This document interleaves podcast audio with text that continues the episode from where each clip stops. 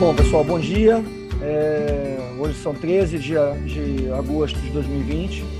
É, estamos aqui com a, com a banca já composta. Num primeiro momento, é, vou fazer o, os agradecimentos. Né? Agradecer ao professor Silvestre Cirilo, é, professor doutor é, Silvestre, tem estudos na área de ambiente dos atletas. É uma banca que está compondo a banca de forma totalmente pertinente é, tem feito seus estudos também nos estudos olímpicos, então está é, intimamente ligado ao trabalho da Carla. Então, Silvestre, obrigado pela presença.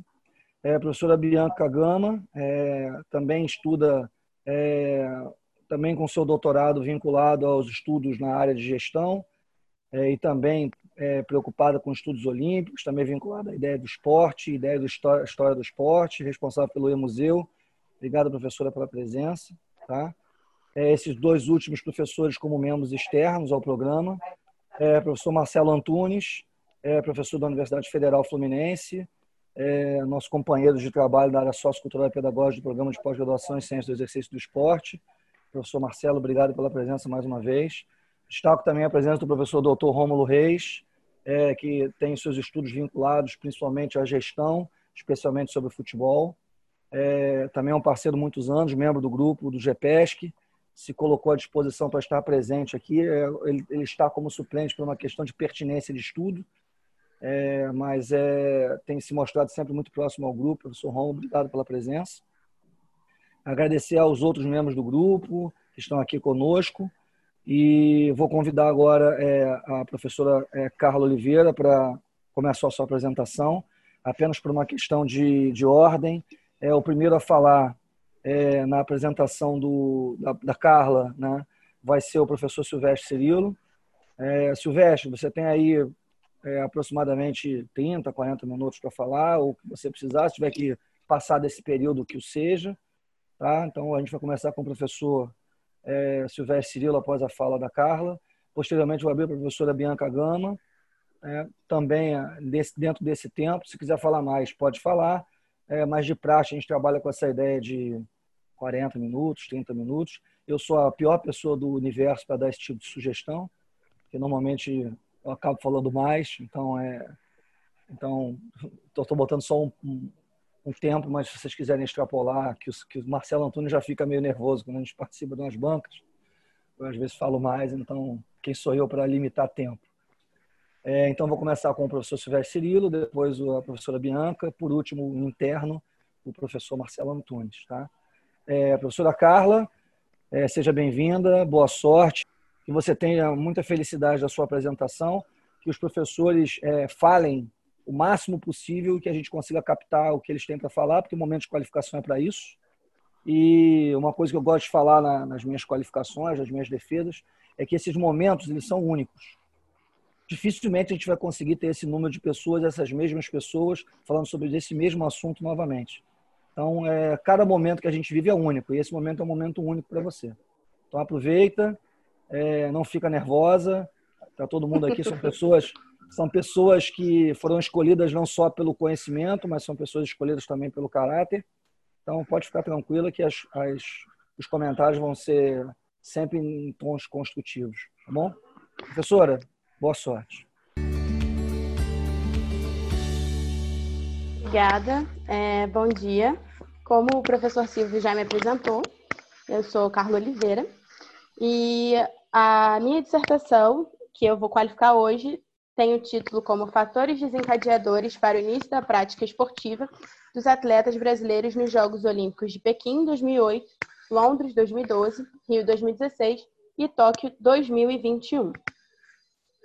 Ah, a partir do momento que eu penso é, em fatores desencadeadores para o início da prática esportiva, ah, eu cito as políticas públicas como um fator interveniente ah, nesse processo de iniciação e manutenção esportiva de um atleta de alto rendimento, assim como a motivação, né, um fator importante é, que levou esse atleta a a, a iniciar a prática esportiva, a ter o primeiro contato com a prática esportiva que o levou aos Jogos Olímpicos.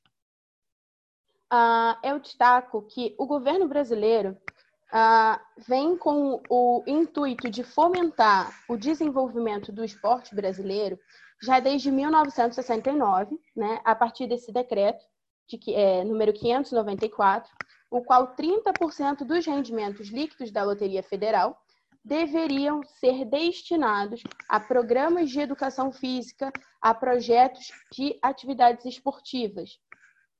Além disso, em 1993 e 1998, tivemos a publicação das leis Zico e Lei Pelé, né, que não modificaram muito é, esse meio de investimento no esporte brasileiro.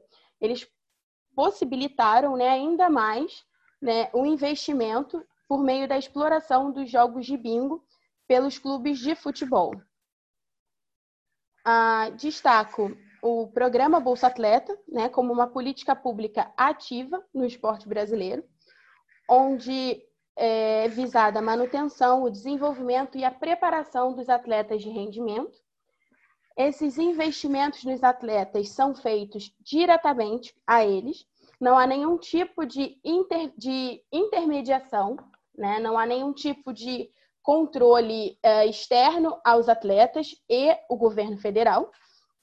É, os atletas ah, recebem esse auxílio para manutenção no esporte.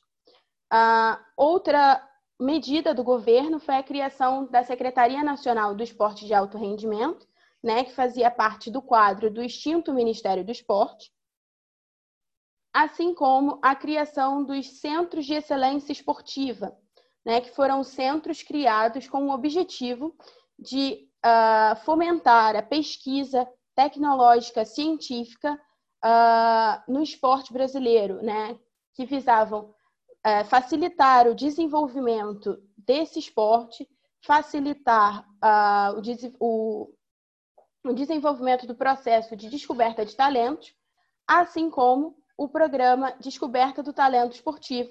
Foi um programa elaborado pelo governo federal, visando um, uma junção com esses resultados obtidos nos centros de excelência esportiva para facilitar, possibilitar uma descoberta de talentos uh, mais qualitativa. É, dessa forma, as políticas públicas e a descoberta de talentos uh, podem ser potencializadas se nós descobrirmos ah, os celeiros específicos ah, de, de cada modalidade, né? de onde vêm esses atletas. Por isso, nós elaboramos como problema norteador ah, onde surgem os atletas olímpicos brasileiros que participaram dos Jogos no período de 2008 a 2021. O objetivo geral dessa pesquisa é identificar e discutir o local de iniciação esportiva dos atletas olímpicos brasileiros que participaram e participarão dos Jogos no período de 2008 a 2021. Tendo como objetivos específicos apresentar por modalidade o local de surgimento dos atletas brasileiros, identificar quantos atletas brasileiros uh, participantes dessas edições dos Jogos foram contemplados com bolsas de fomento esportivo assim como identificar se as confederações das modalidades olímpicas têm projetos de iniciação esportiva nos locais de surgimento de tais atletas, nos celeiros específicos. Identificar o valor investido no esporte brasileiro dentro de cada ciclo olímpico e identificar as modalidades contempladas pelo programa Bolsa Atleta, além de destacar o total de bolsas concedidas a cada uma. Uh, nós supomos que existem núcleos né, que originam, que possibilitam uh, o surgimento de atletas para uma modalidade específica. Né? Consequentemente, esses núcleos exercem uma influência no desenvolvimento da modalidade. Assim como a implementação e o investimento de políticas públicas nesses celeiros específicos, consequentemente, otimizaria uh, esses recursos possibilitando maior assertividade nesses investimentos, consequentemente, possibilitando o alcance dos objetivos traçados pelo Comitê Olímpico Brasileiro e pelas confederações.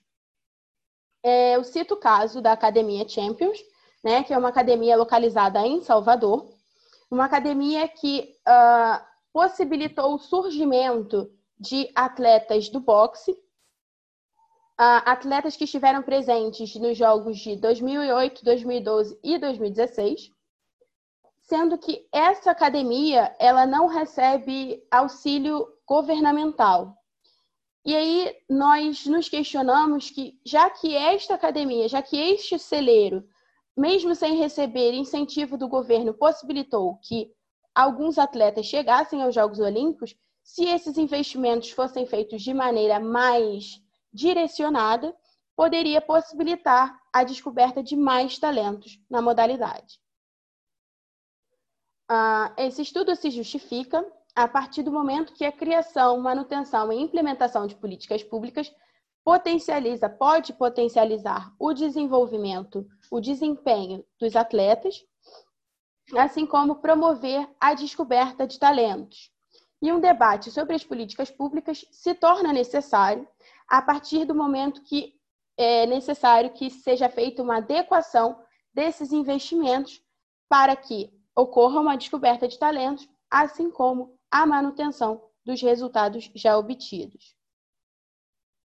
Partindo para a revisão de literatura, eu cito a Lei Agnello Piva, né, uma lei que foi é, publicada em 2001, uh, ah, cujo objetivo era que 2% do, do valor arrecadado em concursos prognósticos da Loteria Federal fossem direcionados ao desporto olímpico brasileiro. Desses 2%, o Comitê Olímpico Brasileiro teria acesso a 85% e o Comitê Paralímpico Brasileiro teria acesso a 25%. No entanto, a partir da publicação da Lei Brasileira de Inclusão da Pessoa com Deficiência, esse valor passou de 2 para 2,7%. E o Comitê Paralímpico Brasileiro passou a arrecadar 37% desse valor. Ah, é possível que tenha havido uma evolução qualitativa uh, da participação brasileira nos Jogos a partir da publicação desta, deste documento, já que em Sydney o Brasil esteve em 53º lugar e em Atenas, no uh, ciclo olímpico seguinte, o Brasil esteve em 16º lugar. Mas é, não é possível que seja caracterizado essa evolução somente de acordo com a publicação da Lei Agnello Piva. Né? É, é, pesquisas deveriam ser feitas, investigações mais uh, profundas poderiam ser feitas para identificar os outros fatores que poderiam ter influenciado nessa evolução brasileira nos Jogos Olímpicos.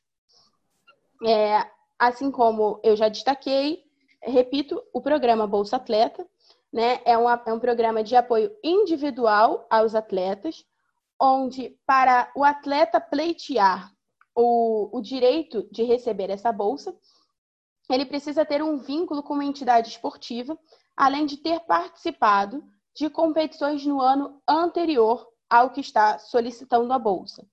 É, inicialmente, não era permitido que esse atleta recebesse valores de patrocínio concomitantemente com, o, o, o com a Bolsa uh, Atleta. No entanto, a partir da publicação da Lei 12395, passou a ser permitido que o atleta recebesse uh, recursos financeiros das duas fontes. Uh, a distribuição das bolsas no programa Bolsa Atleta obedece uma hierarquia. Né? As modalidades olímpicas e paralímpicas têm prioridade frente às outras modalidades no momento de concessão dessas bolsas. É, eu destaco o Plano Brasil Medalhas, foi um plano elaborado pelo governo federal anterior aos Jogos Olímpicos de 2016, né, onde uh, o objetivo era que o Brasil estivesse entre os dez primeiros uh, colocados no quadro de medalhas nas modalidades olímpicas e entre os cinco primeiros colocados na, nas modalidades paralímpicas. E juntamente com esse plano surge a modalidade Bolsa Atleta Pódio, que é uma bolsa que beneficia os atletas das modalidades individuais que alcançam justamente o pódio em competições expressivas de sua modalidade. Atualmente, existem as bolsas atleta estudantil, ah, de base internacional, nacional, olímpica e a Bolsa Pod. Uh, nesse quadro, eu destaco uh, os resultados encontrados por Mesadre né, em relação às bolsas concedidas entre os anos de 2005 e 2016. No total, as modalidades olímpicas receberam 33.149 bolsas, e as modalidades que mais foram beneficiadas foram o atletismo, o handball e o judô. Uh, falando ainda sobre as políticas públicas, eu falo sobre a Lei de Incentivo ao Esporte, ou a Lei de Incentivo Fiscal, que é uma lei que possibilita que pessoas físicas e jurídicas contribuam uh, para o esporte, né, por meio da dedução do imposto de renda devido. É, e, esses, é, e esses valores são investidos uh, no desporto educacional, no desporto de participação e também no desporto de rendimento. O programa, o projeto Segundo Tempo, surgiu em 2005 com o objetivo de popularizar uh, a, a, prática esportiva, né? É, de popularizar a cultura esportiva. É, o foco desse programa são pessoas, uh, crianças, jovens e adolescentes, matriculados na rede pública de ensino, que estejam uh, próximos da vulnerabilidade social. Uh, posteriormente, destaco a Estação Cidadania, que foi um projeto elaborado pelo governo federal visando utilizar o legado olímpico. É, esses espaços uh, equipamentos esportivos públicos para promover a prática de modalidades olímpicas paralímpicas, Dentre elas são 13 olímpicas, 6 paralímpicas e uma modalidade não olímpica. Nesses espaços haveriam a prática de, de, de modalidades olímpicas, assim como a promoção de atividades culturais. Passando para a descoberta de talentos, é, eu destaco que talento esportivo é aquele indivíduo que apresenta uma aptidão especial uma aptidão acima da média da população para a, a prática esportiva, né? assim como capacidades biológicas, psicológicas, que podem levá-lo ao desempenho, ao alto desempenho da prática esportiva. Uh, um caso é que no Brasil, essa seleção uh, de talentos, essa, esse processo de descoberta de talentos, ocorre, na maioria das vezes, com base nas experiências pessoais dos técnicos, né? E a literatura nos traz possibilidades e métodos para que essa descoberta de talentos ocorra de maneira mais uh, assertiva, de maneira mais qualitativa. Né? Eu trouxe dois exemplos uh, desses métodos que a literatura nos apresenta, que são a dermatoglifia e a estratégia Z. A dermatografia consiste na análise dos desenhos produzidos pelas impressões digitais. Uh, e esses desenhos possuem um, é, cada, cada um desses desenhos possui um significado, né, que podem estar atrelados à força, à velocidade, à explosão, à coordenação motora.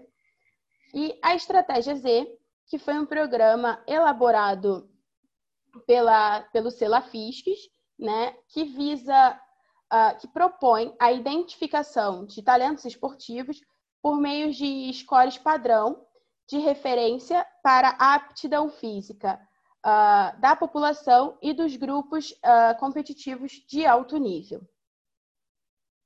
Uh, saliento que o diálogo entre os profissionais, os pesquisadores e os teóricos uh, é de suma importância para que essas práticas se complementem para alcançar o objetivo proposto, que é a descoberta de novos talentos para o esporte brasileiro. Uh, esta pesquisa está sendo desenvolvida por meio de uma integração entre uma análise quantitativa e qualitativa, né, utilizando a análise documental, onde os relatórios do Comitê Olímpico Internacional, Comitê Olímpico Brasileiro e a lista de convocações desse, dessas edições dos Jogos serão analisadas para que possamos uh, listar todos os atletas participantes desses eventos. assim como uh, serão analisados os guias, uh, o guia para a imprensa emitido pelo Comitê Olímpico Brasileiro, os sites das confederações, os sites particulares dos atletas, revistas eletrônicas, entrevistas disponíveis na internet, para tentarmos de, é, descobrir, entender mais sobre o local de iniciação desses atletas. Uh, não encontrando as informações ness, nesses documentos acima, uh, será consultado o livro Atletas Olímpicos da Katia Rubio, onde consta uh, um apanhado histórico de todos os atletas participantes dos Jogos Olímpicos desde a edição de 1920. E mesmo diante de todos esses documentos, se mesmo assim não houvermos a resposta, uh, será feito um contato direto com esses atletas. A amostra desse estudo é composta pelas delegações brasileiras, até o momento, uh, por 277 atletas participantes das Olimpíadas de 2008, 259 participantes de 2012, 465 atletas participantes de 2016 né, totalizando 1.001 atletas. Até o momento, eu tenho catalogados e organizados os resultados dos jogos de 2012 e de 2016. Ah, assim como os projetos de iniciação esportiva, né, as confederações foram contactadas ou, e, e, e continuarão sendo contactadas para tentarmos entender se há projetos de iniciação esportiva nesses locais, nesses celeiros específicos de, de, de cada modalidade. Ah, em relação à política pública, selecionamos o programa Bolsa Atleta para ser analisado. Né? Esse programa vai ser analisado por meio dos relatórios anuais fornecidos pelo Ministério do Esporte, que atualmente é, é coordenado pela Secretaria Especial do Esporte, que é uma pasta que está dentro do Ministério da Cidadania, e os, do, os dados encontrados no banco de dados do programa Inteligência Esportiva, né, que foi uma parceria feita entre a universidade e o Ministério do Esporte. Como toda pesquisa que envolva direta ou indiretamente os seres humanos tem a obrigatoriedade de ser apreciada por um comitê de ética e pesquisa, esta pesquisa foi submetida e aprovada ao Comitê de Ética e Pesquisa do Hospital Universitário Pedro Ernesto. Ah, passando para análise e discussão dos dados, né, a posteriori, esses atletas foram alocados em classificações de locais de iniciação. Locais esses que são escola, clube, academia escolinha, projeto social e outros. É, em relação à iniciação dos atletas de Londres, em 2012, uh, eu trago os dados de algumas modalidades, não todas, por conta do tempo de apresentação. A banca já teve acesso a esses resultados, mas aqueles que estão aqui na apresentação, que quiserem ter acesso a esses dados, podem entrar em contato comigo posteriormente. É, o atletismo uh, se mostrou é, nos clubes, né? Os clubes se mostraram como o maior local de iniciação esportiva da modalidade no entanto, os outros locais também tiveram uh, um bom número de iniciação esportiva da modalidade. Uh, o boxe uh, se apresentou, em sua maioria, nas academias e escolinhas. A canoagem se apresentou, em sua maioria, no, em projetos sociais. E o handball nas escolas. A luta olímpica, predominantemente da escola. A esgrima se apresentou em sua maioria nos clubes, a ginástica artística, uh, em sua maioria nos clubes também, a natação, em sua maioria nos clubes, e o taekwondo, em sua maioria em academias e escolinhas. O vôlei de praia predominou a academia e a escolinha. Em relação aos dados dos Jogos Rio 2016, uh, o atletismo, que antes era não era da escola, passou a ser, é, passou a ter a maior parte dos seus atletas iniciando na escola. O boxe se manteve nas academias e escolinhas, a canoagem se manteve em projetos sociais, o handball se manteve na escola, a luta olímpica uh, manteve a escola como maior local de iniciação, no entanto, outros dois locais apareceram como locais de iniciação. A esgrima uh, esteve nos clubes, em sua maioria. A ginástica artística se manteve, em sua maioria, nos clubes. A ginástica rítmica, que não esteve nos Jogos de Londres 2012, aparece em Rio 2016 como projetos sociais. A natação se mantém como os clubes, como local de maior iniciação. O taekwondo em projetos sociais e o vôlei de praia se é, o vôlei de praia se apresenta nos clubes.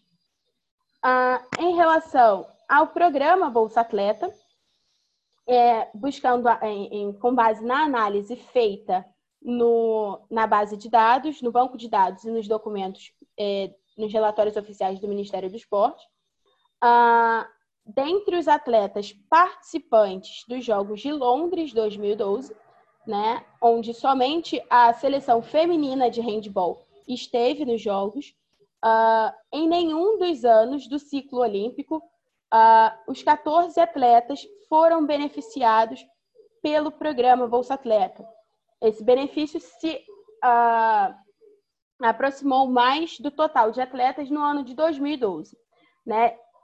Todas as bolsas que foram concedidas aos atletas uh, do handball foram 691. Os atletas participantes de Londres, somente 11 bolsas foram concedidas, chegando a 1,6% de bolsas. Uh, no ano, no, no ciclo olímpico Rio 2016, estiveram as duas seleções olímpicas, tanto a feminina quanto a masculina. E dos 28 atletas, o número se aproximou mais uh, do, do, o número de bolsas se aproximou mais do número de participantes de, do, dos jogos. No entanto, não chegou a contemplar todos os atletas em nenhum dos anos do ciclo olímpico.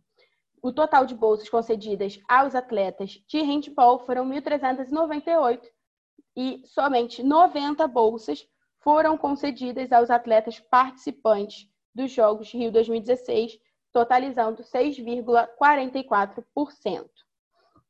No judô, 14 atletas participaram da edição de 2012 e em nenhum dos anos os 14 receberam o, auxílio da bolsa, né? O ano que mais se aproximou do total de atletas foi o ano de 2011, com 10 bolsas concedidas.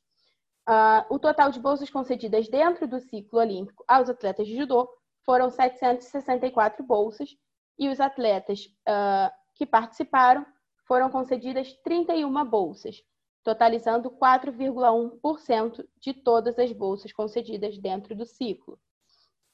Uh, no ciclo de 2016, os valores chegaram a todos os atletas nos anos de 2014 e 2015 uh, nos anos de 2013 e 2016 estiveram próximo do número de atletas. Uh, foram concedidas 949 bolsas no total. Dessas, dessas 649, 49 foram destinadas aos atletas, uh, sendo 5,2% do total. A luta olímpica em todos os anos do ciclo olímpico de 2012, a atleta participante dos Jogos recebeu o auxílio do Bolsa Atleta. Ah, dessa forma, 357 bolsas foram concedidas. Dentro do ciclo, somente quatro foram concedidas, justamente porque somente uma atleta participou dos Jogos e, é, e essa recebeu durante os quatro anos do ciclo olímpico. As bolsas da luta olímpica totalizaram 1,1% uh, das bolsas concedidas durante todo o ciclo. Uh, nos, nos, Jogos de 2016, uh, ah, não foram todos os atletas que receberam o auxílio da bolsa. No entanto, nos anos de 2013, 2014 e 2016, houve uma aproximação do número de atletas. Né? Foram concedidas 689 bolsas no total sendo que 11 delas foram direcionadas aos atletas participantes dos Jogos, totalizando 1,6%.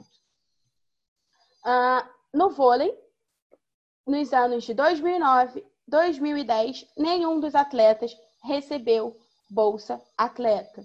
Nos anos de 2011, foi uma tímida participação, né? O Bolsa Atleta teve uma tímida participação no financiamento desses atletas, e em 2012 esse valor subiu um pouco, mas não chegou a todos os atletas. No total foram concedidas 184 bolsas, dessas 184, 13 chegaram aos atletas participantes, totalizando 7,1%. Em, no, no, ciclo de 2016, esse número de bolsas concedidas ao vôlei uh, teve um aumento, né, possibilitando que em 2015 uh, esse número se aproximasse bastante do número de atletas participantes dos Jogos.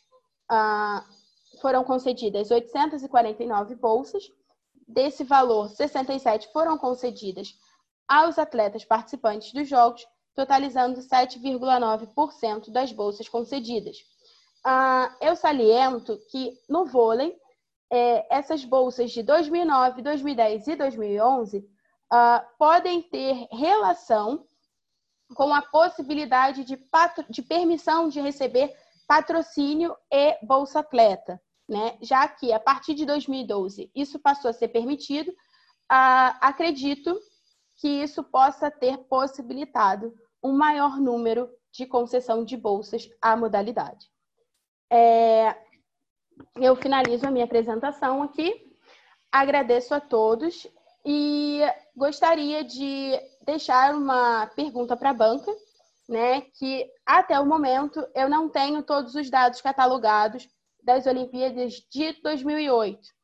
É, o Silvio já deu a resposta dele em relação a isso. Nós queríamos saber a opinião da banca em relação a esse fato, se deixamos os, o, o, os jogos de 2008 no estudo ou se retiramos esse, esses dados do, do estudo. Assim como é, eu saliento que eu sou aluna do professor Silvio Teles, né? eu estou com, com o Silvio Teles fazendo, desenvolvendo essa pesquisa desde a iniciação científica. Né? Então, essa pesquisa não foi desenvolvida somente nesse período em que eu estou matriculada no programa de pós-graduação. Obrigada. É, bom, é, queria agradecer publicamente à banca, aos que estão aqui conosco. É, vou aqui é, rapidamente a ata. É, aos 13 dias do mês de agosto de 2020, a banca formada é, pelo orientador, professor Silvio Teles, professor é, Silvestre Cirilo, professora Bianca Pena, professor Marcelo Antunes, é, após a deliberação e leitura do trabalho da professora Carla Oliveira, chegou à conclusão de que o trabalho foi aprovado. E seguimos juntos aí nessa trajetória que é o conhecimento. Tá bom, é, eu queria agradecer a, a participação da banca, o professor Silvio Teles e a presença da minha mãe, que esteve nessa apresentação, e da minha prima, que também esteve presente. E eu fico super emocionada. É, de perceber que as pessoas são distantes, né, como nós estamos, mas a tecnologia permite que nós estejamos mais próximos nesse momento. Obrigada. Aí, Carla, você merece, você é uma guerreira e segue, segue firme que o sucesso é certo, tá bom? Te aguardo é, no doutorado. É isso aí. abraço e beijo em todos, tá? Parabéns, Carla. Obrigada. Oi, Carla.